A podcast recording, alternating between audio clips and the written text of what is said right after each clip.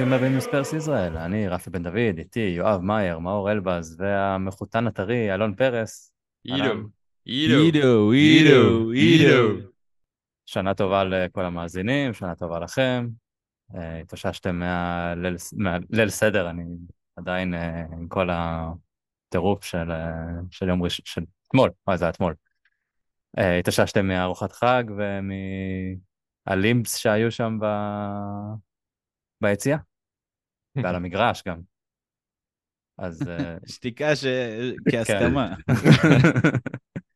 לימס זה מילה טובה, אני רוצה שנמשיך איתה בהמשך העונה כמה שיותר. כן, מאור שאל אותי מה זה לימס, כי הוא לא הבין את הקונטקסט של זה, כי הוא מכיר את הסינס, כאילו סינס, סצנות, אז כן, לימס זה כאילו, מי שרואה, אולי אני אדגים את זה כי זה וידאו, אז זה הלימס, כאילו. מה שקורה מאחוריי בעצם, בוא. כן, אבל לא טוב, זה רק בוידאו. תבואו ליוטיוב. כן, שהכל, שהיציע מתפוצץ, אבל הפעם היה קצת שונה, לא רק היציע התפוצץ, גם הדשא. היה שם, רגע, אני אלך פה לשאלה שכבר שאלו אותנו, אז נתחיל עם זה, שנועם גרי שואל, מבקש התייחסות שלנו ללימס המרשים מאתמול, שנדיר שורים ביציע ביתי, הוא מקווה שבועז נמצא, ובועז לא נמצא, אבל בועז הגיב שהוא לא אהב את זה כל כך. לנו הוא כתב בקבוצה שהוא פחות אהב, שכל אחד התפזר שם, לא היה סדר. אבל אני חושב שזה מה שהיה יפה בזה. אנשים פשוט לא יודעים מה לעשות, זה כאילו כמו אוהדים שאתה לא יודע מה לעשות, אתה רץ לפה ולשם. נראה לי, אלון, לך יש כמה דוגמאות כאלה, לא? אני שואל את עצמי, אולי בועז יפתח לנו איזה פינת טוויטר על ציונים בלימס, כאילו, זה יהיה מעניין לקראת ההמשך. יפה, יפה, צריך לדרג את זה. אולי נמצא מישהו. כמו שיש כזה ב-Match of the Day כזה, עם החצים, הוא יעשה חצים, ואתה יודע, הנה הוא הלך לפה, במקום זה הוא היה צריך לגשת לאזור הזה, הם לא עשו את זה טוב. אז בוא, אז יאללה, תן בראש. מה זה, ממש המהלך המדויק של בוני גינסבורג. כן, בדיוק. צריך באמת, נביא לו כזה לוח עם מגנטים, כמו ללי גוטמן, שעשה קולוסבסקי רץ לפה, דווקא קולו חגג הכי פחות. נראה לי זה היה איזושהי, כאילו, הרגישה קלה. וביסומה הולך ונפצע ליד הדגל, נו באמת. לא, ביסומה זה כמו, הוא מתח את השריר שם כמו שמדיסון מתח את השריר. אני כשראיתי את ביסומה על הרצפה, מותח את השריר, ואז ראיתי את מדיסון, אמרתי אוי לא, ואז ראיתי את מדיסון, אמרתי אוי לא. ואז ראית את שבוע הבא. ואז ראית את מדיסון מחייך, ואמרת, אוקיי, הכל בסדר. כן הרבו סצנות כאלה, באמת, כאילו, היו שם סרטונים שאני מכור, באמת, זה כל כך כיף לראות את זה, ואתה יודע מה, דווקא שזה מול שפילד בבית, כאילו, אני חושב שזה כל היופי. אני כתבתי לכם היום שאני חושב שזה סצנה כל כך מטורפת של חגיגה, מאז לוקאס מורה בחצי גמר באמסטרדם, כאילו, עד כמה שזה, כאילו, כל כך קיצוני בהבדלים, אבל לראות את כל הקבוצה חוגגת ככה, וחוגגים ניצחון שכל כך גם מגיע לנו, וואו, זה היה מדהים, זה היה מדהים. אתם זוכרים משחק בית עם כאלה חגיגות?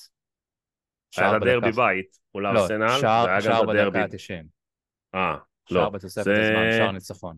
השער גם הכי מאוחר, נכון? שנכבש, המהפך הכי מאוחר? הקאמבק הכי מאוחר. שני המהפכים הכי מאוחרים, זה ולסטר. כן.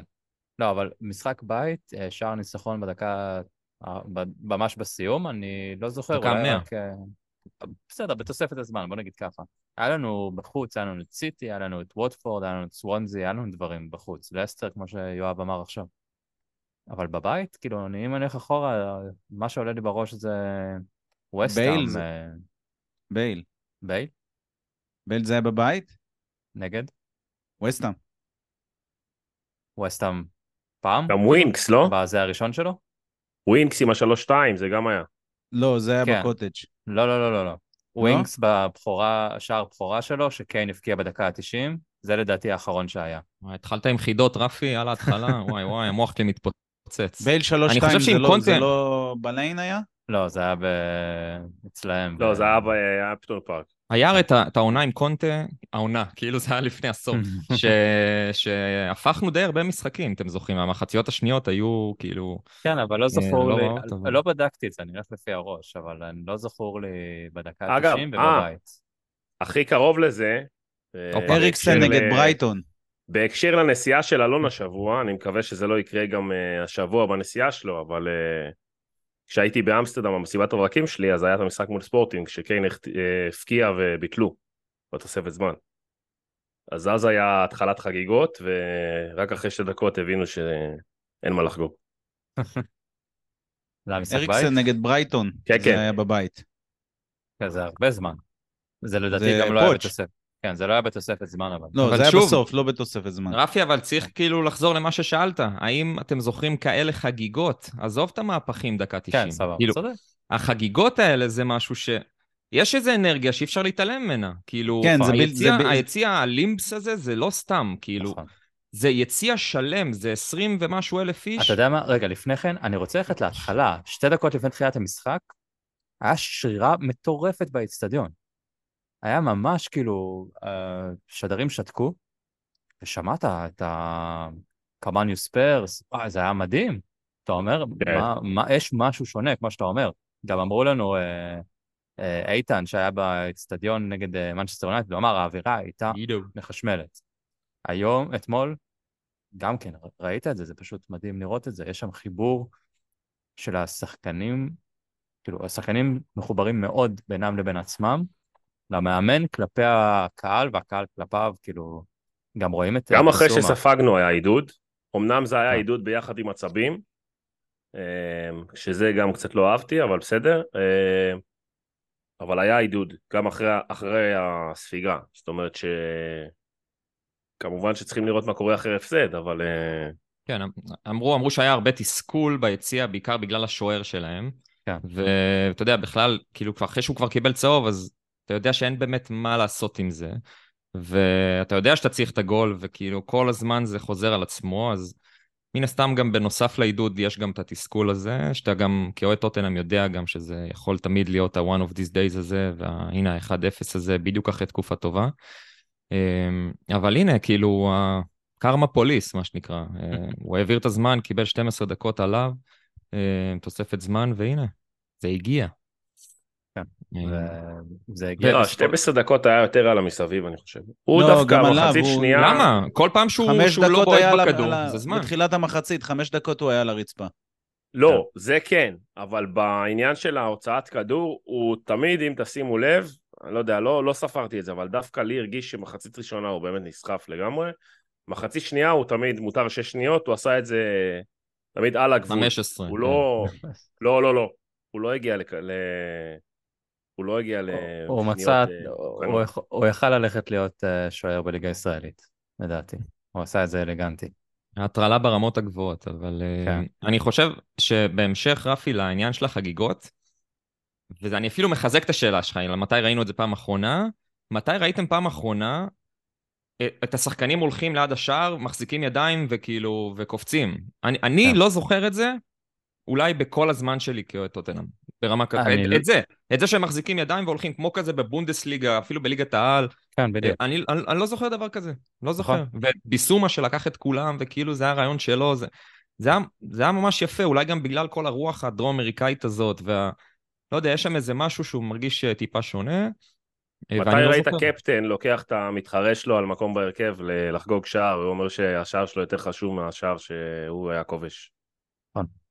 ואני חושב שזה צריך להגיע לשם, כאילו בסופו של דבר.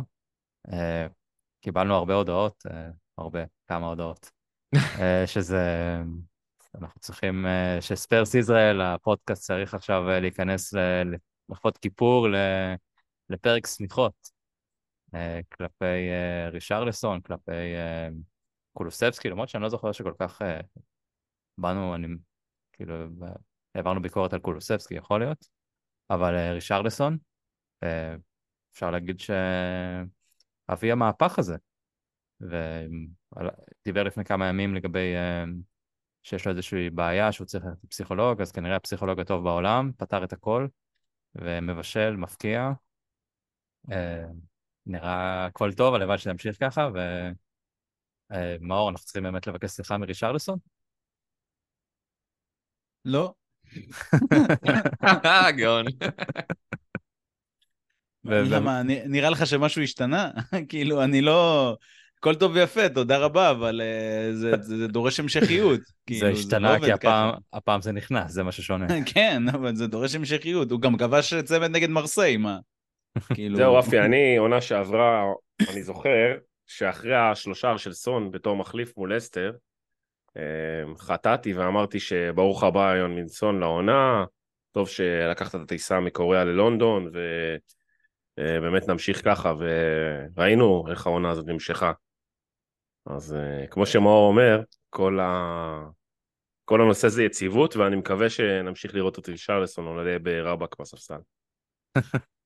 כן, השאלה אם זה משהו שבזכות זה הוא צריך לקבל את הדקות, את ההרכב נגד ארסנל ביום ראשון. כאילו, אני לא בטוח בזה, אני חושב שההרכב, אנחנו נדבר גם על כל התוכנית משחק של אנג' ואם ההרכב הזה היה טוב או לא היה טוב, אני חושב שההרכב צריך להתאים ליריבה, ואני חושב שבוא נגיד, רישרליסון התאים לעשות את הבלגן שהוא עשה בתור מחליף, אני לא חושב שהוא התשע הכי מתאים לפתוח מול ארסנל, בוא נגיד ככה. ראינו אבל שוב, זה דעתי, אני לא יודע, האנג' יחליט. לא, גם הכל טוב, כאילו, אני חושב שלא כדאי לתת לו כבר מיד את החולצת הרכב, בדיוק כמו שאמרת על סון. כולנו חשבנו שהבעיות נפטרו שנה שעברה לסון, מיד אחרי השלושה הר הזה. אמרנו, הנה, קצת ספסל עשה לו טוב. וכולם ראו שזה היה מוקדם מדי. כאילו, עכשיו, אם סון שיחק שנה שעברה כל השנה עם פציעה, אז יכול להיות שבאמת הוא היה הרבה יותר אפקטיבי, אם הוא היה עולה כל משחק ל-30 דקות, ולא 3 משחקים 30 דקות וכל היתר 90. זה כאילו כל ההבדל. כנ"ל לגבי רישרליסון עכשיו, אני חושב שייתן לו יותר זמן במשחק הבא, שיוכיח משהו שווה, שמישהו אחר ייכנס לפורום פחות טוב, ואז הוא יקבל את ההזדמנות, אבל הוא היה בפורום לא טוב. הוא הביא אחלה של קאמבק בשבילנו, זה נקודות זכות, אבל זה לא יכול, אני לא יכול להגיד מישהו שהיה מאוד לא טוב אתמול בהרכב, בשביל להגיד וואלה רישרליסון צריך לרדת, מלבד, אתה יודע, כאילו המעמד הזה של מנור, שהוא באמת מעמד פחות לעומת כל השחקנים, אבל אני לא מתרשם שאנג' הוא מאמן של מעמדות, כאילו זה לא ממש מעניין אותו, למרות שדייר היה על הספסל אתמול, אז אני לא יודע. זה מדהיג. מישהו שבר אותו בכל זאת. הזכרת את מנור, הוא היה מאוד טוב במחצית הראשונה, הוא היה יותר טוב על המגרש, ובכלל אני חושב שהרכב הזה עבד טוב. הוא עבד טוב אבל עד לשים את השער, וזה דבר היחידי שלא עבד, כי בסופו של דבר אני יכול להבין גם למה הוא משך את החילופים בדקה 80. לא ידעתי כאילו איזה חילופים כדאי לעשות, כי כולם היו בסדר, לא היה מישהו שאמרת אוקיי, הוא לא טוב, בגלל זה אנחנו לא מצליחים להפקיע. אז יכול להיות שבאמת זה מה ימשיך גם לשבוע הבא, אבל בוא נתייחס רגע למשחק הזה. כולם היו בסדר, אבל אז מה כן היו צריכים לעשות? יואב, מה כן היה צריך לעשות כדי שלא נגיע למצב שאנחנו דקה 98 רק משווים? האמת שחבל שעוד לא עלה לפוד, אז הייתי מתווכח איתו פה, אבל לא, קצת דנתי איתו על זה בקבוצה. אני הרגשתי שבמשחק הזה, כמו שאתה אומר, הכל היה נראה כאילו כל אחד סוג של יודע מה שהוא צריך לעשות, כולו ומנור ניסו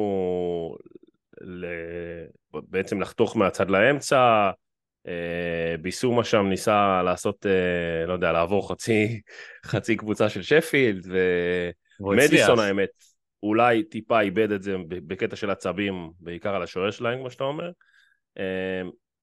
אבל הכל היה נראה כאילו זה עובד, אבל כזה בפועל זה לא עובד, כי לא הגעת אפילו מספיק מצבים קורצים, זה הכל היה ליד כזה.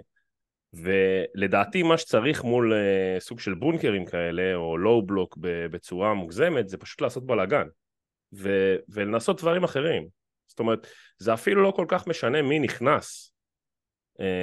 כן, פרסיץ' שנכנס, שהוא אולי יודע להרים יותר טוב מאחרים, או באמת רישרליסון נכנס כי הוא סתם אוהב ללכת כזה קרב תרנגולים, וסליחה על המילה,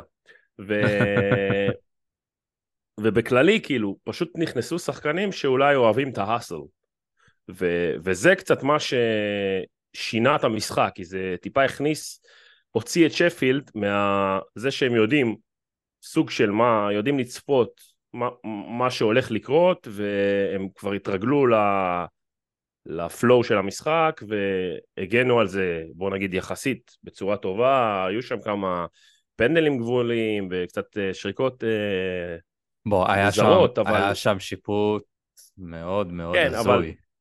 אבל בסוף את העבודה שלהם הם עשו, כאילו מבחינת הטקטיקה והתוכנית משחק שלהם היא עבדה, והבלגן הזה, שאנג' יצר, וזה באמת הייתה הברקה גם להשאיר את כולו נגיד, זה לא החילוף הכי סטנדרטי שאתה יכול לחשוב עליו, נכון. שוב, זה לא שהוא היה רע במיוחד או טוב במיוחד, אבל להשאיר אותו ונגיד להוציא את סון, להוציא את סאר, זה כאלה, קצת כזה לעשות בלגן, והרגיש לי שהבלגן הזה קצת בלגן את המשחק, וזה במצב הזה היה לו תבותנו, ושוב, זה... בסוף זה מאמן, כן? זה בעיקר מאמן. אני מוסיף לך, יואב, גם שבסוף הוא הוציא את ונדבן, כן? זהו, שלא שמתי לב לזה. אתה יודע מתי שמתי לב לזה? בסרטונים שראיתי היום, שפתאום רואים אותו ואת פורו מתחבקים בספסל, ואני אומר, רגע, מתי הם היו בספסל? אפילו לא שמתי לב לזה. כן, הוא הכניס את רויאל בלם, או אויברג בלם. אויברג בלם, כנראה. או ששחקנו בלי בלם פשוט בדקות האלה. שזה גם הגיוני, היה שם איזה... כאילו 2-8 הטקטיקה הייתה בערך בדקות הסיום. שזה גם, זה בעיניי כאילו חילוף גם לא טריוויאלי כל כך, כאילו אנחנו זוכרים את המאמן הקודם שלנו שלא משנה מה, נשאר עם 8 בלמים, לא משנה איך, כאילו. צריך חלוץ, הוא הכניס את זנצ'ז. אתה מבין? הוא עשה את זה פעם, נכון? כן, הוא בגזר. נגד מי עושה את זה? באלופות, לא מילן. נגד מילן. נכון, נגד מילן. אבל האמת שיואב נגע במשהו מעניין, אם כבר מתייחסים למנור, אני חושב שאחת הנקודות שהוא אמר, הוא אמר מילה צפוי. למנור יש חולשה שהוא קצת צפוי. ואני חושב ששפילד, המשחק הזה קצת מרמה. למה? כי אני חושב שלשפילד היה נוח שמי שיאיים להם על השער זה מנור, כי אתה יודע בדיוק מה הוא הולך לעשות, והפעולות הכי טובות קרו כשהוא עשה את הדבר הלא צפוי, ובסדר, זה ההתפתחות שלו כשחקן, ושחקן שהגיע בעברה חופשית, ולא איזה, לא יודע, קיצוני וורד קלאס או משהו כזה. רישרליסון.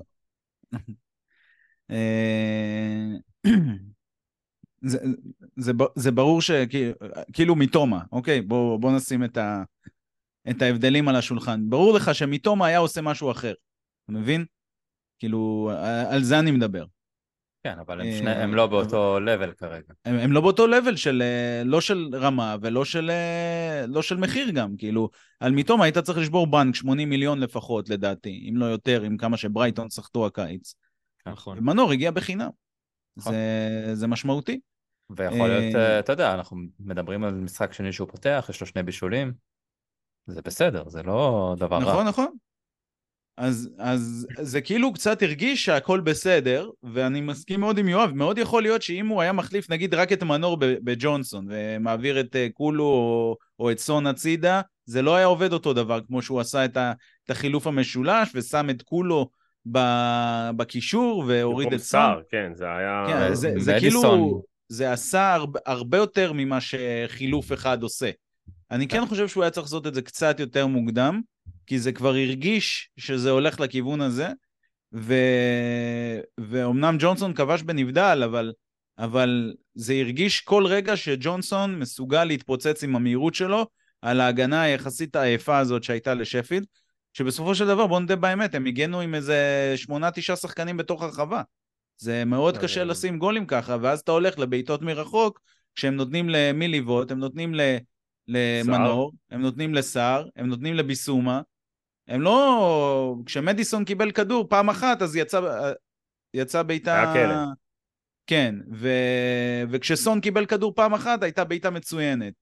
וכשכולו קיבל כדור בתוך הרחבה, מהקרן של מדיסון, אז זה פגע בשחקן ואף החוצה. אבל זה היה נראה מאוד, מאוד מסוכן, כאילו, כי הם לא היו מוכנים לזה. אבל הם היו פשוט מאוד מוכנים לתוכנית משחק שלנו. וזה שיעור טוב בשביל אנג' ובשביל כל הקבוצה, שאנחנו תהינו לגבי מה יקרה כשיתחילו ללמוד אותנו ויתחילו לשחק לואו בלוק, ויגיעו קבוצות ווסט-האם למשל, הרבה יותר איכותיות משפילד ביכולת לשחק לואו בלוק, מי שראה את המשחק של ווסט-האם נגד ברייטון. הם התעללו בברייטון. אז לי זה כאב בעיניים לראות את ווסט-האם מנצחת ככה את ברייטון, כי זה היה פשוט אנטי כדורגל, עם 28% החזקת כדור, 4 מתפרצות קטלניות, וזהו, זה מה שהם עשו, וכל המשחק הם הגנו במשמעת מטורפת, אז זה אחלה של משחק בשבילנו, במיוחד שניצחנו אותו, ולא לצאת עם הראש על הקרקע, להבין איפה המגבלות שלנו, ומה עושים כדי לפתור את זה, אז בלגן זה דבר אחד, מה עוד?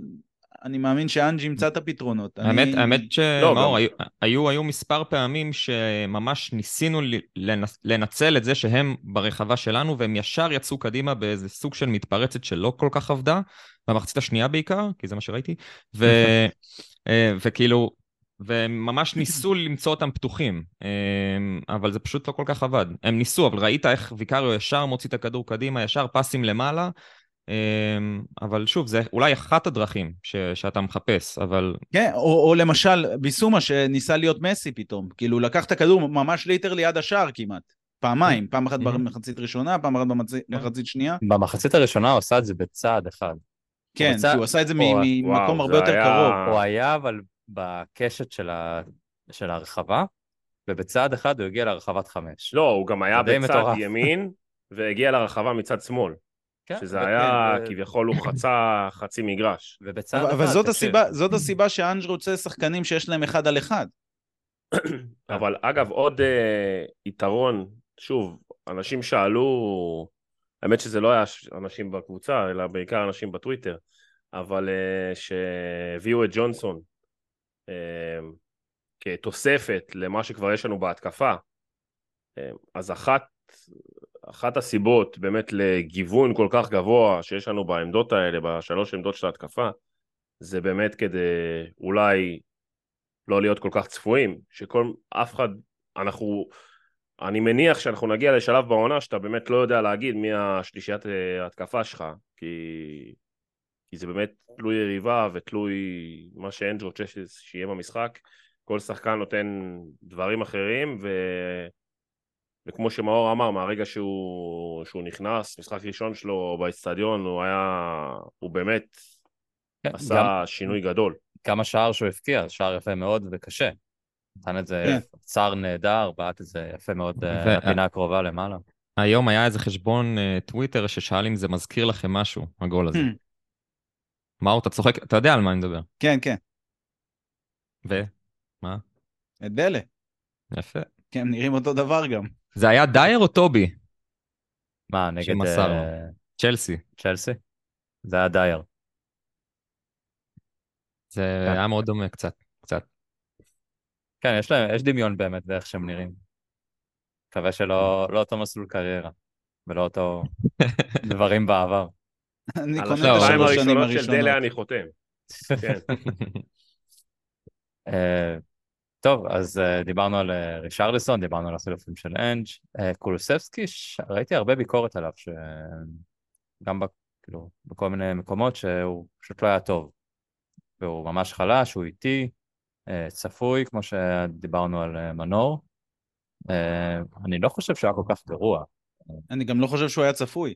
זה בדיוק הייחודיות שלו, שהוא לא רק חותך לאמצע, הוא הולך לפעמים על הקו, הוא הולך לפעמים ממש רחב, הוא לפעמים נכנס להרחבה ומוציא פס מהחמש לכיוון ה-11, הוא מאוד לא צפוי, להפך, אני חושב שהוא עשה את זה אתמול לא מעט, אני חושב שכולו דווקא בכושר טוב יחסית, עכשיו, פשוט שהוא שם לנו רף כל כך גבוה בחצי עונה הראשונה שלו, שאנחנו קצת מתבלבלים, כאילו, אם הוא יגיע למצב שהוא משחק כמו בחצי עונה הראשונה שלו, על פני שנתיים רצוף, אז הוא לא יהיה בטוטנהאם. כאילו... היו שם כמה מהלכים לקראת הסוף, שהוציאו קרנות קצרות, וישר המוציא של הקרן כזה רץ על הקו, והצליח לשבור את הקו אופסייד, ולהיכנס ממש לתוך ה-16. אז היו שם כמה מהלכים טובים שכולו באמת הוביל אותם, אבל אני כן קצת, כאילו יכול להודות בביקורת הזאת כלפיו, כי אני במשחק, אולי באמת, אתה יודע, עם כל התסכול והעצבים והרצון הזה, כאילו ליצור כבר איזשהו משהו, רוב הכדורים הלכו ימינה, אני חושב, כאילו הוא לקח המון עליו, וכמו שאמרת מאור בהתחלה, כאילו הם כן למדו את המשחק, הם תמיד שמו עליו דאבל-אפ כזה, ומנעו ממנו להיכנס שמאלה, וכשהוא נכנס ימינה זה תמיד פחות טוב, או לרוב, אבל אני חושב שאולי באמת זה הרף הזה שאתה מדבר עליו, אבל עם כל הכדורים שהוא קיבל, אם זה הגבעות לרחבה בשמאל, או בימין, או בעיטות לשער, או ניסיונות דריבל, הרגשתי בסוף שהוא, כאילו, יש איזה משהו, איזה ציפייה גבוהה יותר, כלומר, אני רוצה שהשחקן הזה יקבל את הכדור ושיקרה משהו, כאילו שאני ארגיש שקורה משהו, ובאיזשהו מקום הרגשתי שהוא עוד שחקן שצריך את העזרה אולי, הוא מאוד חכם, הוא מאוד אינטליגנטי, ברור, כאילו זה אין ספק, אבל משהו, עם כל המצבים שהוא קיבל, הרגשתי שהתוצאה הסופית צריכה להיות טובה יותר. אז אני כן מצפה ממנו ליותר. הוא גם שחק עכשיו תפקיד חדש, לא תפקיד כמו שהוא שיחק בדרך כלל, הוא משחק עכשיו דווקא בתפקיד שהיה לו הכי רע בקריירה כשהוא שיחק אותו, והוא לא שיחק אותו בצורה קבועה. ביובנטוס הוא שיחק באופן יחסי את התפקיד הזה, והוא לא קיבל קרדיט על בסיס קבוע כדי, אתה יודע, להוכיח שהוא לומד את התפקיד ומשתפר, וכמו שאנחנו מדברים על זה, ששחקנים צריכים ביטחון, וביטחון אתה מקבל דרך דקות משחק. אבל אתה יכול להסביר רגע את ההבדלים? מה זה אומר תפקיד חדש? כי בשניהם הוא שיחק בימין. נכון, אבל ב-3-4-3 של קונטה, היה לו הרבה יותר מקום להיכנס פנימה. פה הוא מתבקש הרבה יותר לשחק על הקו, וכמו שאמרת, זה לא החוזקה שלו לשחק עם פריצות על קו ימין. לא, עכשיו, וגם חופש. מה הוא עושה? מה הוא מחפש לעשות? הוא מחפש... מה זה? אני אומר, אצל קונטה היה לו גם חופש, כי הוא קיבל את זה במתפרצות. קיבל את זה שיש לו חופש במגרש. פה הוא קיבל את זה מול אולבולוק, שעומדים מולו 7 שחקנים של הגנה. נכון, וזה לא קל לאף קבוצה, כן? גם סיטי, ליברפול, כאילו, ברור. כן. עכשיו, מה שהוא עושה זה בדיוק מה שאמרתי, הניסיונות שלו להיכנס לתוך הרחבה עם הדריבל, שנראה קצת מגושם, אבל זה הסגנון שלו. הוא דווקא מצליח בדריבלים האלה. האמת שאין לי את הנתונים, אולי אני טועה, אבל לדעתי הוא יחסית מצליח במאבקים שלו, וזה פשוט, כי פשוט הוא משתמש בגוף, הוא לא, אז זה לא נראה אלגנטי, זה לא נראה כאילו דריבל של, כמו הדריבל של מנור לצורך העניין, אתה מבין? נכון. אחד מדרבל בצורה מאוד אלגנטית, ואחד מדרבל בצורה מגושמת כזאת, אבל בגלל שהוא משתמש בגוף, ואז משתמש במהירות שיש לו על השחקן, אתה מבין? הוא מושך את הכדור כזה ושם את הגוף, ואז כאילו שומר על הכדור. ואז כשהוא נכנס לתוך הרחבה, הוא מחפש איך להעביר את הקאטבק הזה אחורה. וראינו גולים כאלה, גם בתקופת קונטה ראינו גולים כאלה שהוא עשה. כאילו, נדמה לי נגד ברנלי, נכון? או בישולים. כן, הבישולים, אני מתכוון. אז אנחנו נראה יותר את זה. ואם אנשים מצפים לראות את הדבר השני, של החיתוכים פנימה לביתה בשמאל, זה פחות יקרה. עד ש... או באמת משחקים כמו הדרבי, או כמו משחקים שיהיה לך יותר חופש במגרש. נכון, או שהוא פתאום ישחק באמצע. זהו, זה גם שאלה טובה. אני לא זוכר גם... כן, כן, כן. לא, אני אומר רק השאלה, שאם אנחנו, החילוף הזה, שבאמת שם את ג'ונסון בקו ימין, שהוא משחק טיפה אחרת מכולו, ובאמת הוריד את כולו טיפה יותר אחורה, או במקום באמת מדיסון, אם היא... חס וחלילה יצטרך קצת מנוחה, האם זה דבר שנראה במשך העונה, זה היה עמדה מאוד מעניינת. זה תלוי סיטואציה, אנחנו לא נפתח ככה אף פעם לדעתי, זה הרפתקני מדי, זה כאילו בדקות האחרונות, אם תצריך שער, אז זה אופציה טובה, אבל כולו באמצע זה באופן כללי, זה רק יכול להיות על חשבון מדיסון, אני לא רואה את זה קורה ככה באים לאיזה משחק בית נגד, לא יודע, פותחים שניהם, כאילו, מתחת. למה לא לפתוח ככה נגד שפילד? אני לא יודע, אולי זה בהמשך, שכולם יהיו קצת יותר... כן, כאילו... אבל אתה מבין, למה לא לפתוח ככה נגד לוטון? שלוטון יגיעו אלינו? אם אתה סומך לגמרי על החלק האחורי, אז כן. ועל כולו לעשות תפקיד של 8. כן. שהוא יחזור אחורה, כאילו. אתה פותח באותו הרכב שלך, שהוא חזק, ואתה לא רוצה להחליף, ואתה משחק בשיטה שלך. אבל אם אתה רוצה להוסיף שחקן התקפי, אם אתה רוצה להוסיף שחקן התקפי, זה אפשרות, אתה מבין? סאר בעיניי, אני פה הקטגור של פדרו פורו, אז של פני פורי, אני לא יודע כמה אתם רואים, כמה עזרה הוא מקבל מסאר, אבל הוא מקבל המון עזרה מסאר, ואני שמעתי שמרטינלי נפצע, אז אני קצת... מקווה בלב שהוא לא יעשה לנו סקה ויחזור כרגיל למשחק הבא. מרטינלי כבר התלוצץ עם רופאיו כבר. כן, בדיוק. כי אני מאוד מודאג מפדרו פורו מול מרטינלי. זה אופרה אחרת לחלוטין. כאילו, הסגירות של פורו הם קטסטרופה. ובלי סער, כאילו... יש לו במשחק את ה... לא יודע, brain farting כאלה, שהוא ייכנס לאיזשהו רצף של 2-3 מהלכים, שהוא יסגור לא נכון, אבל אז יכול להיות לו איזה סטריק של כמה מהלכים טובים, שגם התקפית, גם הגנתית עם הסגירה, הוא מאוד לא יציב בתוך המשחק פה, הרגע שזה מאוד בעייתי. הוא גם מאוד לא נבחן כל כך, כי אנחנו משחקים נגד יריבות. מול יונייטד זה היה גרנצ'ו או אשפורד על קו שמאל? גרנצ'ו. והוא לא עשה כלום. איזה גירות בראש, יואב, אהבתי. הוא לא עשה כלום. הרס לו את התיאוריה. רשפורד שיחק באמצע. והוא לא עשה כלום, כאילו גרנצ'ו. אני לא יודע, כמו שזה נראה כרגע, נראה שיונייטד לא כל כך היו מבחן גם כן. בסדר, מאור, אבל אל תשכח, גם להם יש להתמודד עם מנור, אחרי השלושה שלו, אז כאילו, הכל טוב. כן, מה, יבוא לו עם אדיסון. יתן להם את הפליק הזה ככה לפינה רחוקה. מה, הם גם צריכים לפחד. בואו לא נדבר על הדרבי עכשיו, באנו ליהנות. לא, אבל... רגע, אבל... מה עוד נדבר על המשחק הזה? עכשיו מדברים על דרבי, לא?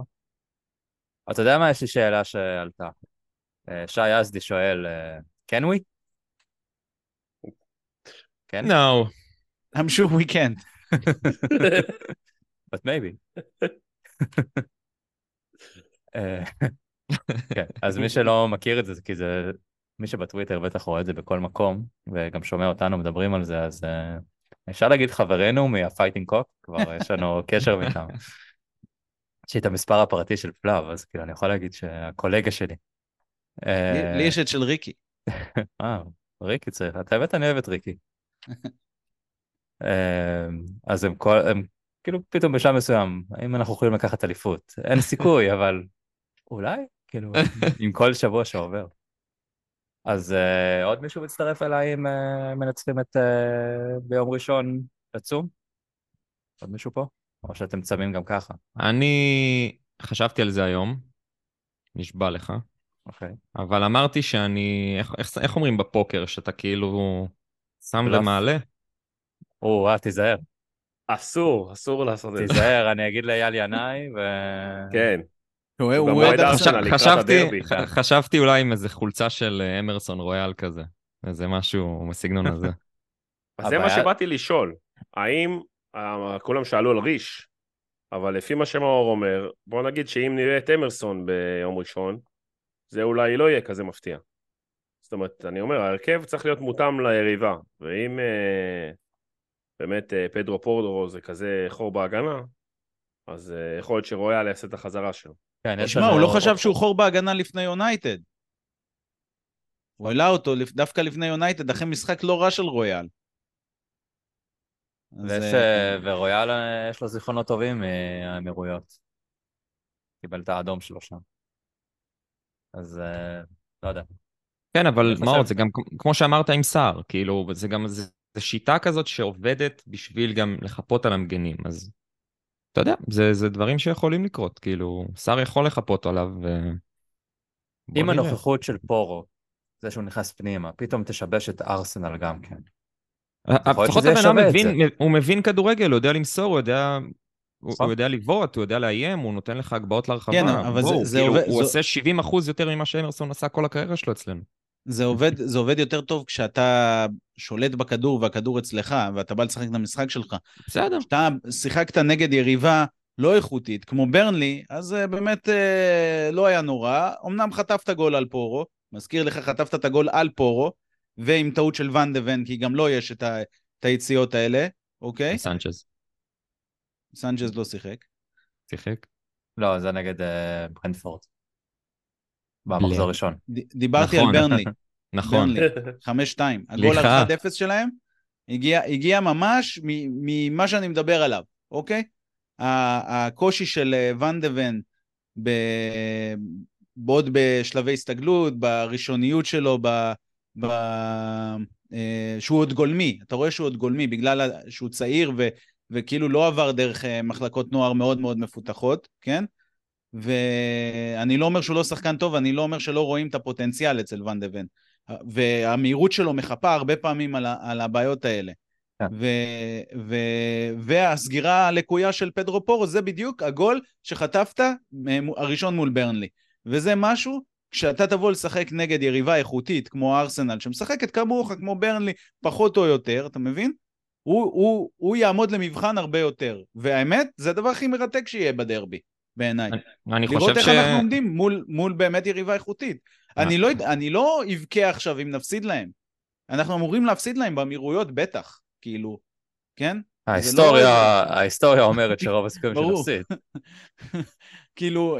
אם אנחנו מוצאים שם טקו, אני שמח עד הגג, אני לא אגיד ש2-1 זה תוצאה טובה, כן? כי אני תמיד נגד להפסיד, אבל אם הם ינצחו אותנו... בתקנוי? אתה מבין? כאילו, אולי בסוף יצא לנו איזה קבול, ממש עם הכניסה של כל נדרי. לא, אני חושב מאור, אבל בהמשך למה שאתה אומר על פורו, אני חושב שזה תקף בכללי על כל הקבוצה, ואולי אפילו על העונה הזאת. אני חושב שזה אפילו אובייקטיבי. גם יכול להיות דוגי, אותו דבר, לא?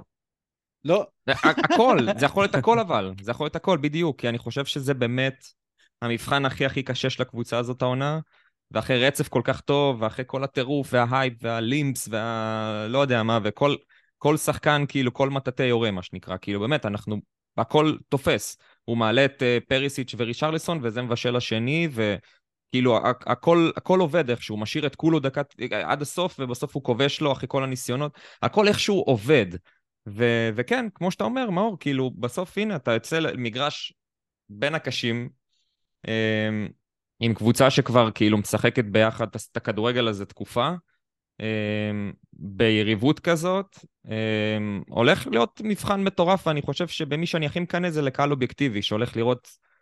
דרבי לוהט עם ים גולים וכאילו, וים מצבים 0-0 זה לא יהיה כאילו שום סיכוי בעולם. מעניין, לא נראה לי שהיה 0-0 בפרמייר ליג. לגמרי, כאילו זה ברמת ה-5-4 המשחק הזה נראה לי. גם בבית היה? אני גם לא חושב. יכול להיות שאז... עוד הפעם אתה והחידות, נו. נראה לי היה מתישהו בבית, לפני כמה שנים. אז כן, אני חושב שזה יהיה מבחן שהוא מאוד מסקרן לראות איך נתמודד איתו, ואני חושב שזה גם מבחן שבערך יענה לנו על כל החשש שהיה בתחילת העונה, כלומר בתחילת העונה אמרנו איך נתמודד עם ההגנה הזאת, איך כאילו לא משנה מה זה עדיין פורו שלא מכסה, והוא דוגי שאנחנו לא מכירים, ופאפה סאר וואט דה פאק, כאילו כל מיני דברים כאלה שאתה אומר, כאילו, ואיך נכבוש בכלל, כאילו כי החבר שלנו עזב למינכן, וכאילו, מה יקרה? וגם עכשיו מול שפילד היה לנו קשה מאוד לכבוש, אז זה המון, אתה יודע, שאלות שאולי נקבל איזושהי פרספקטיבה יותר נכונה ומדויקת אחרי הדרבי הזה. אפשר להגיד שהשחקן הכי חשוב בקבוצה הזאת הוא לא באמת שחקן, וזה ביג אנג'. כאילו, כל הקבוצה הזאת זה הנוכחות של אנג', הסגנון שלו, משהו מטמיע בקבוצה. יכול להיות שאנחנו נראה שחקנים אחרים נכנסים במקום מי שמשחק עכשיו, אבל הלכידות הזאת עם אנג', כאילו זה מה שכרגע דוחף את הקבוצה קדימה, ואת כל המועדון זה נראה, כמו שאמרתי בהתחלה, עם הקהל והכל, זה כאילו, יש איזושהי אנרגיה אחרת שהכל נובע ממנו, או שזה סתם איזשהו תחושה שלי שאני רוצה שהוא לקרוא לו אבא, כמו שאחרי שהשני עבר להיות במערב לונדון, ואני כבר לא רוצה לראות אותו. אני חושב שאתה יכול לקשר את זה לרעיון הזה, לרעיון, לציטוט הזה שאף עכשיו... לכל רעיון, כל דבר שהוא אומר. נכון, אבל... לא, אבל הרעיון האחרון עם תנו לאנשים לחלום. כן, ווי? לא, אז יואב, תספר, כאילו, מה שאלו אותו ומה הוא ענה. רגע. אז בינתיים אני אספר על הרעיון שאני חשבתי שדיברת עליו, שהוא דיבר על זה שלאנשים תמיד יש את הרגעים הקשים בחיים שלהם, ואין כזה דבר להיות כל הזמן למעלה. כאילו, הוא סיפר, נדמה לי, שהוא איבד את חמו, או משהו כזה, לפני 2 והוא היה צריך לעבור דרך תקופה ארוכה ולהגיע למגרש ולתת העבודה כמו ככה, כי כאילו אלה החיים. והקטע הזה שהבן אדם מדבר איתך סוג של, אתה יודע, על דברים מהיום יום, כאילו זה לא, הוא ממש בגובה העיניים, ועם המבט הזה שלו, כאילו לא למצלמה, אבל לא כי הוא לא רוצה להביט לך בעיניים, אלא כי הוא קצת מתבייש לפתוח את הלב שלו, כאילו ככה, אבל אני מרגיש שהוא פשוט מנסה להזכיר לאנשים שבסוף כדורגל זה בידור, וזה פאן, וזה מה שהוא בא לעשות, כאילו, ובסוף החיים גדולים יותר. והוא משחרר, אני חושב שגם, זה משחרר בסוף גם את הקבוצה. נכון. כלומר, הקבוצה עברה פה, בוא נגיד, מי שהיה, מערכת יחסים עם 2 מאמנים, שאתה מגיע בבוקר לעבודה, מה שנקרא, ויש מצב שכאילו מישהו יוצא עליך עכשיו, כאילו ברמה כזאת. אם אתה שנייה לא עושה משהו נכון. ויש שחקנים שזה אולי פחות עובד, ויש מצב שיש יגידו שהשיטת אימון הזאת היא כבר אולי קצת פרימיטיבית, בא פתאום מישהו החדש הזה לאותו מקום עבודה ומשנה לך הכל, כאילו פתאום הכי מאמין בך, והוא פתאום אומר לך כן, תעשה את זה וצחק ותביע את עצמך, ופאפה סאר אולי זו דוגמה הכי מעולה, ואולי ביסומה כמובן. והוא דוג. וזה משחרר הכל, אני חושב שזה שחרר גם את החדר הלבשה וגם את הקשר בין השחקנים. הקהל כמובן נסחף עם הדבר הזה, ואם שנייה להיות הפרטי פופר, אז אתה יודע, כאילו, כשהכל עובד, אז הכל אבי דבי, וכיף ונחמד, וכל ציטוט יהיה בינגו, והכל יהיה וואו וואו וואו וואו, וכן, היינו רחוקים רישרליסון וחצי, כאילו, מלהפסיד את המשחק הזה, והנה, כל הספרסי חוזר, והנה והנה והנה. אני לא חושב, אגב. ומתישהו אתה גם תפסיד את המשחק הזה. אחד משמעית, ואני חושב ונראה מה יקרה, אבל אני לא חושב שהבן אדם ישתנה. זה מזכיר לי את התקופות, מול פוצ'טינו, סליחה, שגם כשהפסדנו, באנו לפה לפוד ואמרנו, כאילו, יהיה בסדר, אנחנו איתו, כאילו, אנחנו איתך, לא משנה מה, כאילו, אנחנו יודעים שהדרך נכונה, אנחנו יודעים שאנחנו, מה שראינו, השחקנים התאמצו, הגענו למצבים, לא הלך, bad day, אבל אני חושב שזה גם מה שהיה מול שפילד, כן? אבל שוב, בסוף יגיעו גם הנפילות וגם החילופים הלא נכונים, והשחקן הזה או הזה שיתחיל כאילו למרוד קצת או לא יודע מה, ונראה באמת איך הקבוצה מתמודדת בדבר הזה, אבל כרגע, כמו שהוא באמת אמר בריאיון, יאללה. שנייה, בואו קודם כל נסיים עם מה שהוא אמר בריאיון. הנה. ננסה לצטט את זה כמה שאפשר זה. אז שאלו אותו במסיבת עיתונאים שאחרי המשחק, אם הוא חושב שצריך קצת להרגיע את הטירוף שיש ביציעים, ובאמת בקרב הקהל של טוטנהאם בעקבות תחילת העונה הכי טובה מאז 1965, כמו שאומרים. ואז הוא אמר בערך 5 פעמים no, אני חושב, ואמר ש... the mate. והוא אמר שהתפקיד שלו זה לא לפוצץ בועות ולא לעצור חלומות, קהל צריך, כמו שאמרת, צריך ליהנות וצריך להתרגש וצריך כאילו go ahead of themselves, כאילו כזה לצאת מה... כאילו להשתגע באמת ממה שהם רואים, ושזה חלק מכל הקסם של להיות אוהד, שאוהד עובר גם באמת דברים רעים, אבל כאילו שהוא יכול להתרגש, אז מגיע לו להתרגש, ושהתפקיד שלו זה בסוף לנסות ולעמוד בציפיות שהאוהדים חושבים עליהם או מצפים להם, כי מגיע להם לשמוח ולהתרגש ובעצם ליהנות מכדורגל, שזה כל מה שאנחנו מחפשים בעונה הזאת. ואתה יודע מה מצחיק, יואב? שבהתחלה רפי שאל האם כאילו האנג' הוא השחקן ה-12 באיזשהו אופן. לא, אני חושב שהוא אפילו השחקן הראשון. בדיוק, הוא כאילו, האם כל ההצלחה הזאת לא שייכת לשחקן כזה או אחר, אלא למאמן.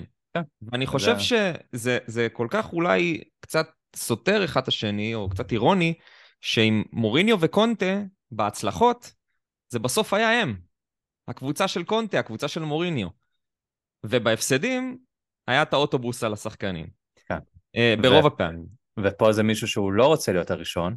בדיוק, ואתה עדיין מכתיר אותו ככזה, למרות שכשאתה מסתכל על החבילה הזאת, שחקנים, קהל, אצטדיון, בעלים, מאמן, לא משנה מה, אתה רואה אותו כאילו עומד איתם באותה שורה בסוף. אתה לא רואה אותו כאילו... אפילו צעד אחורה. בדיוק, בדיוק. ולכן מה שאתה אומר, שהמבחן באמת תהיה, ושוב, יש לנו פה... אתה דיברת על המשחק מול ארסנל, אני חושב שיש פה שני מבחנים ברצף, שהם קירות גדולים, שגם באמירויות לא ניצחנו מאז העורף של קבול, וגם ליברפול אני לא חושב שניצחנו באסטדיון. בעצם ניצחנו פעם אחת. לא, זה היה בוומבלי. כן. ליברפול לא ניצחנו אותם עדיין באסטדיון. והם כבר עשו השנה כמה קאמבקים, כולל קאמבק באסטדיון, כנראה אחד מהקשים באנגליה. אז זה שני מבחנים גדולים מאוד לכל הקבוצה הזאת, ואני חושב שגם אם אנחנו, בוא נגיד, נעבור אותם עם, לא יודע, 0 נקודות או נקודה, 3. אם אנחנו נראה את הדרך, אז כמו שאתה אומר, הקהל יקבל את זה, וכנראה שגם חלק מהשחקנים, חלק גדול מהשחקנים יקבלו את זה. ובאמת זה הכל תלוי בדרך, ולכן מה שאמרתי, גם בנוגע למשחק מול שפילד, כל עוד ראינו שהקבוצה כביכול עושה את מה שהיא צריכה, אתה שולט במשחק, אתה, כן, בסדר, קורה שאתה ספג מ... לא יודע, חוץ... הייתה שם טעות הגנתית די קשה. כן, גם זה לא מתפרצת כמו שחשבנו שיקרה במשחק הזה, זה היה פשוט חוץ, כאילו, אפילו... אני כתבתי לכם במחצית שזה יקרה מקרן. כמו מהקרן. אני חשבתי שזה יקרה מנייח, ושצריכים 2 גולים כדי לנצח, אבל... שלחת? לא, ויקאריו סך הכל...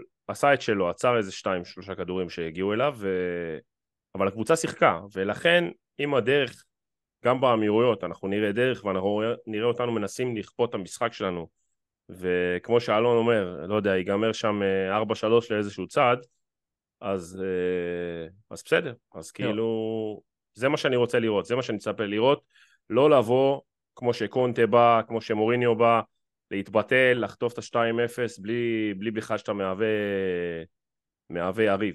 אתה יודע מה אני קונה? אתה יודע מה אני קונה? אם אתם זוכרים את הדרבי הראשון של ארי רדנאפ באמירויות? 4-4.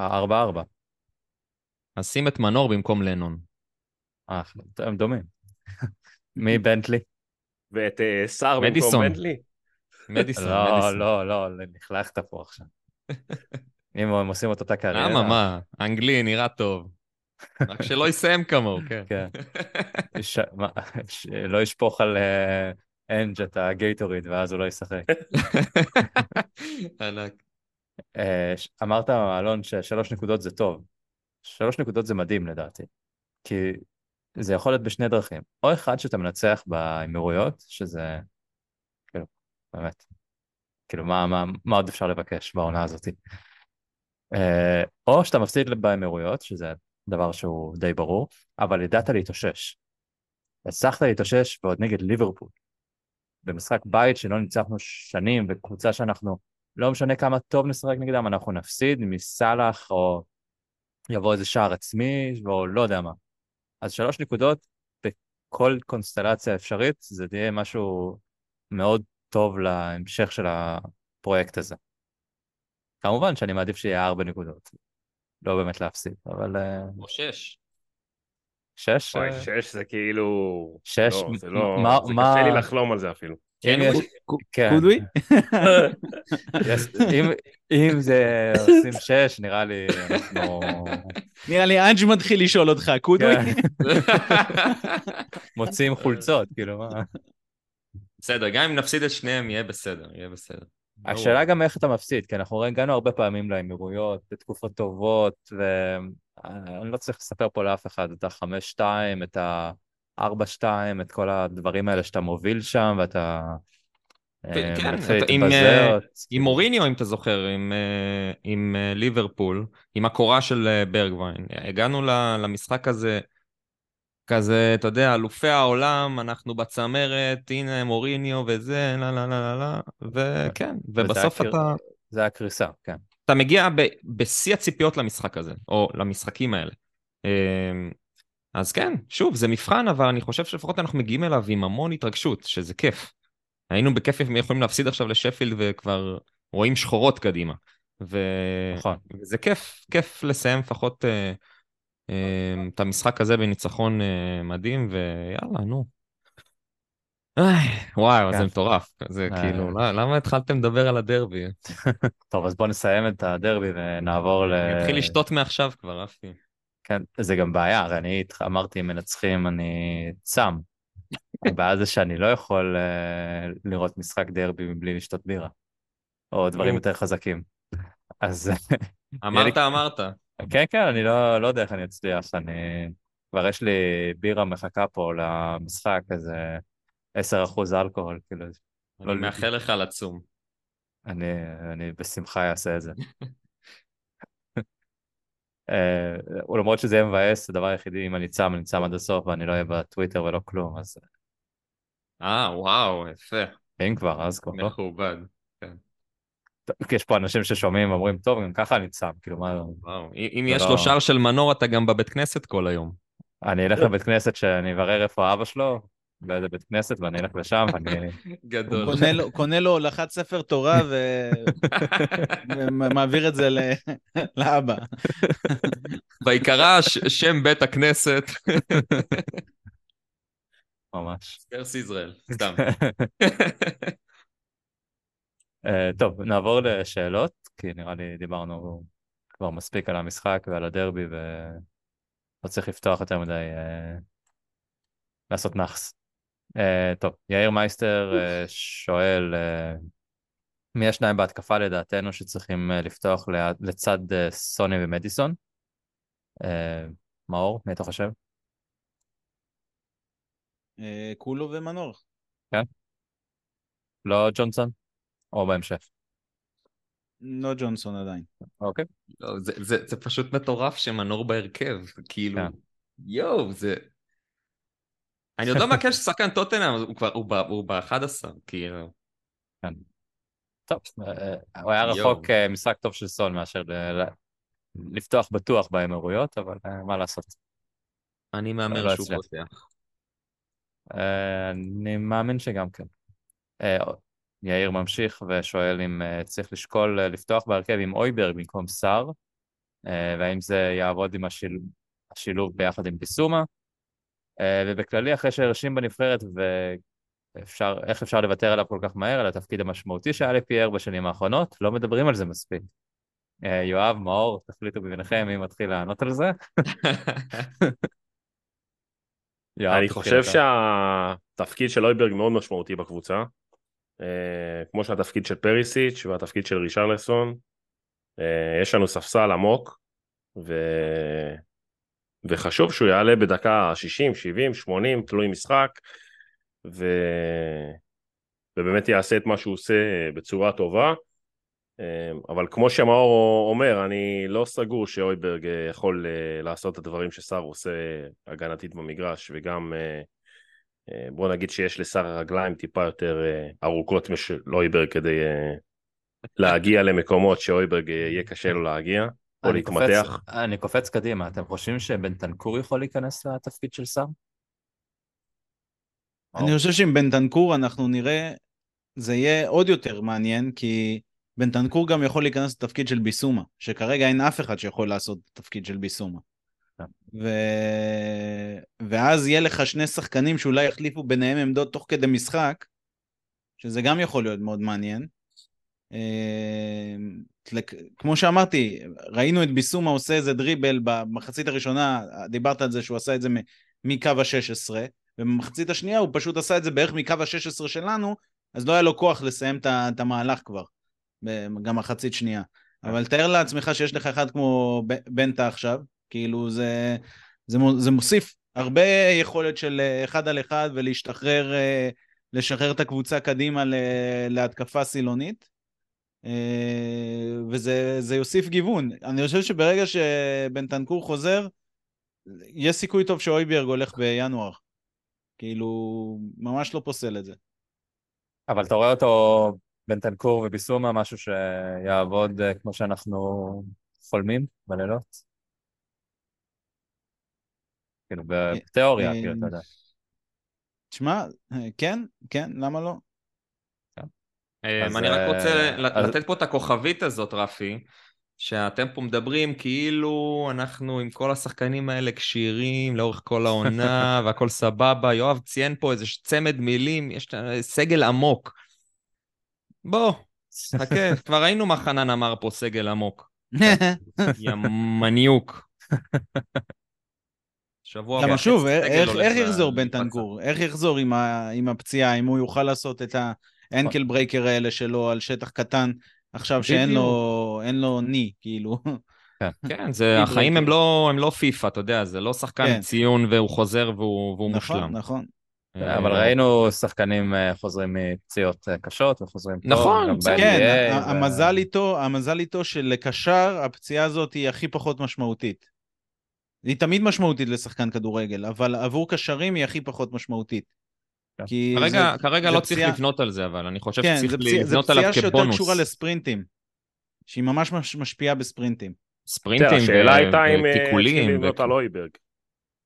נכון, אז לגבי אויברג אני מסכים איתך, כאילו יש בעיה, זה לא להבין את האיכויות, אני לא חושב שאויברג שחקן רע, פשוט אני חושב שיש לו איכויות שפחות מתאימות למה שאנחנו עושים על המגרש, וכשהוא עולה בדקה... כדי לסגור משחק, אז הוא מביא את האיכויות שלו, על אחת כמה וכמה כשהוא רענן, כאילו... בדיוק, על פניו, בעולם, לא יודע, פנטזיה כזאת, אז הוא השחקן שלך בשביל לעלות מהספסל, ולהמשיך להניע את הכדור, ולסגור, וגם ראית את הפס היפה שלו לגול, כאילו, זה מדהים, אבל אויברג לא יישאר בקבוצה בשביל לעלות מהספסל לסגור משחק ל-10 דקות. אז אני חושב שכמו שאמרת, אם באמת הכל יהיה ורוד, כמו שאתה חושב עם החזרה של בן תנקור, אז כן, למה לא להישאר אם הוא יכול ללכת ולשחק 90 דקות בקבוצה אפילו אולי טובה יותר? כן, גם יהיה לנו בינואר את אליפות אפריקה, אז יהיה לנו... אז לוי יחכה עד ה-31 כדי לשחרר את אויברג. ולקוות שבאיזה נבחרת ביסומה? מאלי או משהו, לא? מאלי, אבל הם סיימו ראשונים בבית. מה, באמת? מה, מאלי טובים? הוא שיחק נגד קונוסים, נו, באמת. זה אומר שלא ראית את הקליפ ששמתי בפרסום הפרק הקודם. רפי, אתה יודע, הוא משחק שם חלוץ. הוא יכול לשחק הכל. טוב, שאלה של עומרי ניר, הוא שואל מתי הייתה פעם האחרונה למאמן טוטנהאם כאב ראש חיובי מבחינת הסגל, הרבה מבחר בחלק ההתקפי? אני חושב שכאילו יש עמדה אחת שהיא כאב ראש כרגע, שזה מנור פריסיץ' רישרליסון, כאילו כל הסיפור הזה, ואני חושב שכרגע מנור בהרכב... אבל זה סון בכלל. סון בשמאל. כאילו גם סון בשמאל. זה איפה אתה שם את סון, זה בדיוק העניין. או בשמאל או חלוץ, תלוי ברישרליסון, אבל הכוונה היא ש... אלה שלושת השחקנים שמתמודדים. לא. לא, מה שהוא אומר זה שסון לא יורד מהמגרש, השאלה איפה אתה שם את סון, בגלל רישרליסון, מנור ופרישיץ. וכן, זה מתחבר למה שיואב אמר בהתחלה, זה גם תלוי יריבה, כאילו בסוף אם אתה עולה מול לא יודע, ליברפול לצורך העניין, אני חושב שדווקא אולי כן נחמד שחק עם סון בשמאל בשביל מתפרצות, ואתה יודע, לנצל את זה, אבל מול שפילד או לואו בלוק כזה, אז יכול להיות שכן, מנור מתאים יותר, אבל נראה את זה, כן, אני חושב שכולנו... לא, זאת שאלה, אני שאלתי את זה כשאלה. אני חושב אבל שמה שכולנו רואים כרגע... עוד לא ראינו שזה תלוי ריבה. אז מה שאנחנו רואים כרגע זה שאנג' מאוד מקשיב ורואה ולא מפחד לשנות וללכת באמת עם מי שלדעתו בכושר יותר טוב ויותר חד ויותר אינטואיט, ואם פריסיץ' שעבר כל כך הרבה בקריירה שלו יושב בספסל ומנור על פניו, זה בעיניי אומר די הרבה. ואם רישרליסון שאתה יודע כל מה שמאור אמרת, כאילו אין לו התחשבנויות, לא אכפת לי שכיחבת במונדיאל ושלא לא לא לא, אתה לא אכפת לי שאתה צריך פסיכולוג, כאילו סבבה, אתה תעלה כשאתה תעלה, זהו. טוב, אז אבל בוא נחזור לזה, מתי פעם האחרונה הייתה למאמן טוטנהאם סגל כזה רחב? תשמע, זה גם רחב בעקבות אנג' באיזשהו אופן, כי כרגע הכל הולך, אז אתה פתאום מרגיש שהוא מאוד רחב וכיפי וכל אחד יכול לעלות ולתת, אבל בוא נראה, בוא נחכה. טוב, תענו על השאלה, קיצור, אני סתם חופר. האמת שהיה מאמן לא מזמן שהיה לו סגל התקפי מאוד רחב, הוא פשוט סירב, לא יודע אם לקרוא לו רחב, כן? פשוט היו לו שני שחקנים שהוא לא יכל להוריד אותם, ואף אחד לא היה מוריד אותם, כן? סון וקיין. והשלישי הוא פשוט סירב לשחק עם בייל, אבל היה לו את האופציה הזאת, הוא פשוט סירב לשים אותו. כן, אוריניו... היה שם תחרות על המקום, פשוט הוא לא הסכים לתחרות. גם על אויברג, שדיברו איך אויברג נמחק, אז צריכים לזכור שזה בדיוק מה שקרה השנה שעברה עם ביסומה, כן? ביסומה הוא הגיע, הוא פשוט לא... אני לא חושב שאויברג נמחק, הוא מקבל את הדקות כמחליף. ביסומה לא ראה מגרש בתקופה מאוד ארוכה, אפילו לא עולה מהספסל, כאילו. יש משהו אחד שלא דיברנו עליו, אני חושב, בהקשר לשאלה הזאת. מה קורה אם מדיסון נפצע? מה קורה אם אודוגי נפצע? מה קורה אם רומרו נפצע? מה קורה אם ונדבן נפצע? זה יכול להביא אותנו לשאלה אחרת, של פז אלברט, מה חסר לטוטנהאם כדי להילחם עד הסוף, וכמה זה יעלה? לא, חסר הרבה. אלא אם כן, אתה יודע, קודוי. אבל... אם מדיסון נפצע, אז דיברנו על כולו. אם בלם נפצע... שאלה מוקדמת. זה הבעיה. מוקדמת מדי. אם בלם נפצע, אז אנחנו כבר דיברנו על זה כמה, לא יודע כמה פרקים, מאור, אני ואתה דיברנו על זה שבוע שעבר, שכאילו, אנחנו נשארים עם דייר, כנראה. אז מה חסר... ואז כל הלאום חוזר ללוי, אתה מבין? כאילו, ברגע. נכון. עכשיו לוי... עכשיו לוי נראה מוטרד ביציאה, למה? מגלל שלא מצליחים להשוות, לא מגלל שהקהל קורא לו בוז. נכון? עוד פציעה, שתי פציעות, ונדבן או רומרו חס וחלילה, או דוגי, ביסומה, אנחנו... נשמע את הקריאות על זה, הרעל יחזור כנראה, אם התוצאות יפלו מגלל חוסר השקעה במקומות האלו. כן, בדיוק. כאילו, הכאב ראש החיובי הוא בחלק הקדמי, הוא לא בחלק האחורי, אין לך פה מבחר ב... ובכל זאת, ההתעקשות הייתה להביא את ג'ונסון. נכון. שלא ברור מה... אבל דיברנו על זה כבר כל כך הרבה פעמים, שכאילו, אנחנו לא מבינים למה לא להביא עוד בלם. אני אגיד לך למה, אני חושב שזה שוב, הכל מתחיל ונגמר באנג'. כי זרקת פה משהו אלון קודם, שאנג' אומר, צחקו כדורגל. כי... אם בסוף נצטרך לשים את פרישיץ מגן, זה לא בדיוק הדבר הכי אידיאלי, אבל מצד שני, בא אנג' ואומר, אתה שחקן כדורגל, ואתה מבין את המשחק, ואם אתה חושב שעכשיו תפקידך זה לעלות למעלה, אז תעלה למעלה, ואני משחרר אותך לשחק כאילו, לשחק מה שאתה מבין שאתה צריך לעשות, זה לא עמדות, זה תפקידים, כן? ו... אם בסוף נמצא את עצמנו במצב שפרישיץ משחק מגן שמאל, זה אולי כי פרישיץ יכול לעשות את זה מבחינת תפקיד, כי הוא מבין את התפקיד לעשות את זה, אז זה יהיה אולי פחות טוב, תהיה סגירה פחות טובה, אבל לא בטוח שזה יהיה כל כך גרוע כמו שאנחנו מדמיינים את זה. אתה מבין מה נתכוון? ואם פרישיץ, אני לא יודע, כי יש כל מיני שמועות שהוא אולי לא מרגיש כל כך טוב עכשיו בקבוצה, כן רוצה לחזור בינואר, אני לא יודע באמת, אבל בדרך כלל כשיש וייב טוב בכל הקבוצה, השחקן בא ועושה תפקיד שהוא לא רוצה לעשות, או עמדה שהוא לא רוצה לעשות אותה, אבל הוא עושה אותה טוב, כי כולם בווייב טוב. וראית את זה אתמול כשהשחקנים עלו, שרויאל ואויביירג וריש וג'ונסון וכל המחליפים עלו, אתה ראית את הטירוף, כאילו אויביירג בא לשחק בלם אתמול, והוא עשה את זה כאילו כי הוא רצה לעשות את זה, כי כולם בווייב טוב.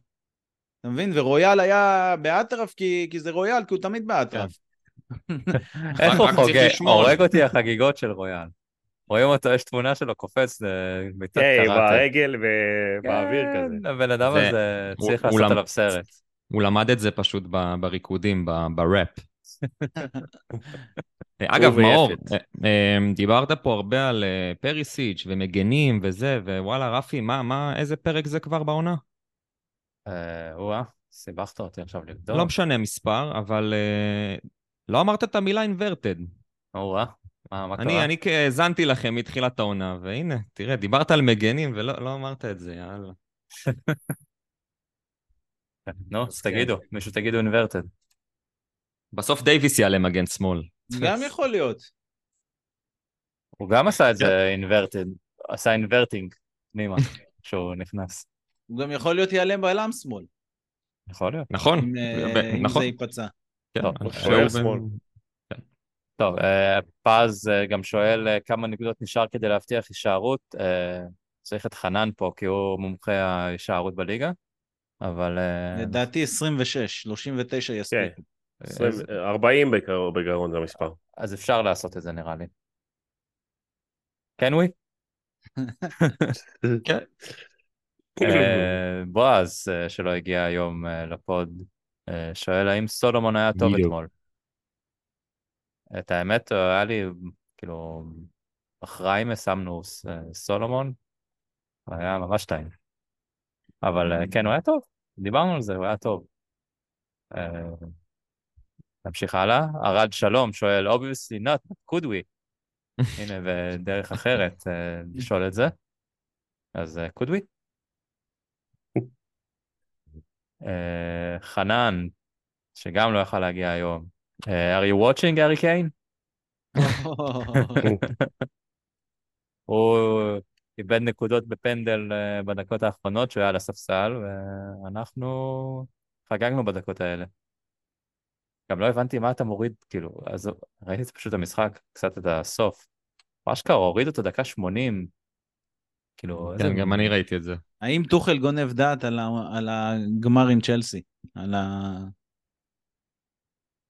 על מה? על הצ'מפיונס שהוא עשה עם צ'לסי, האם הוא גונב דעת על הסיפור הזה? הלוואי וכן. מה היה? לא, הוא כאילו רץ על הטיקט הזה, כאילו איזה הבנתי. מאמן על. כן. תלוי אם נשאל. תשלח את זה בבקשות לפודקאסט של אוהדי ביירן בישראל. או בצ'לסי יש כמה אוהדי צ'לסי מוכנים להישבע בחייהם על יש לי תחושה שמחזירים אותו האוהדים האלה. האמת, יש מצב. יכול להיות שזה יקרה, אני לא יודע, אני יודע, כאילו, מה שקורה שם בצ'לסי עכשיו, בסוף לא יהיה משחק זה שאין להזכיר את שמו. הוא לא יחזור לאצטדיון. כן, בועז כבר מחכה שהוא יגיע ל4 בנובמבר. בועז מחדד את הקלשון שלו כבר. זה 6 לנובמבר, זה זז. 6, נכון. כן, יום שני בערב, ב-10. שעה בעייתית למשחקים נגד צ'לסי. כן? מתי שיחקנו מול צ'לסי ביום שני, רפי? Battle of the Bridge. גם. באמת? כן, וגם טריפר מוסר אחורה. וואו. עם לוריס, שאוהד היה שם, נכון. כן. משחקים ב-10 בערב, זה משחקים בעייתיים. אבל גם ה-5-3 היה ב-10 בערב. לא, הוא היה בראשון לראשון ב-7:30 בערך. אתה בטוח? לא ב9:30? לא, לא, 7, משהו, זה היה חסית מוקדם. אני זוכר שלא ראיתי את המשחק הזה, כי לא יכולתי לראות את המשחק הזה, כי זה היה בשעה מאוחרת. לא, לא, זה לא היה מאוחר. אל תתווכח עם רפי. אני זוכר, ראיתי את זה עם אופר, בבביתי. זה לא היה מאוחר. אבל זה בטוח, זה גם היה בקריס, כאילו ניו אירס, אז זה היה משחקים בשעות שונות כאלה. לא, וזה היה יום חמישי, 50 משחקים בשעות מאוחרות, לא משחקים מוקדם. יכול להיות ש7:30, אני לא אומר שלא. זה היה 7:30. או לפחות באזור השעה הזאת.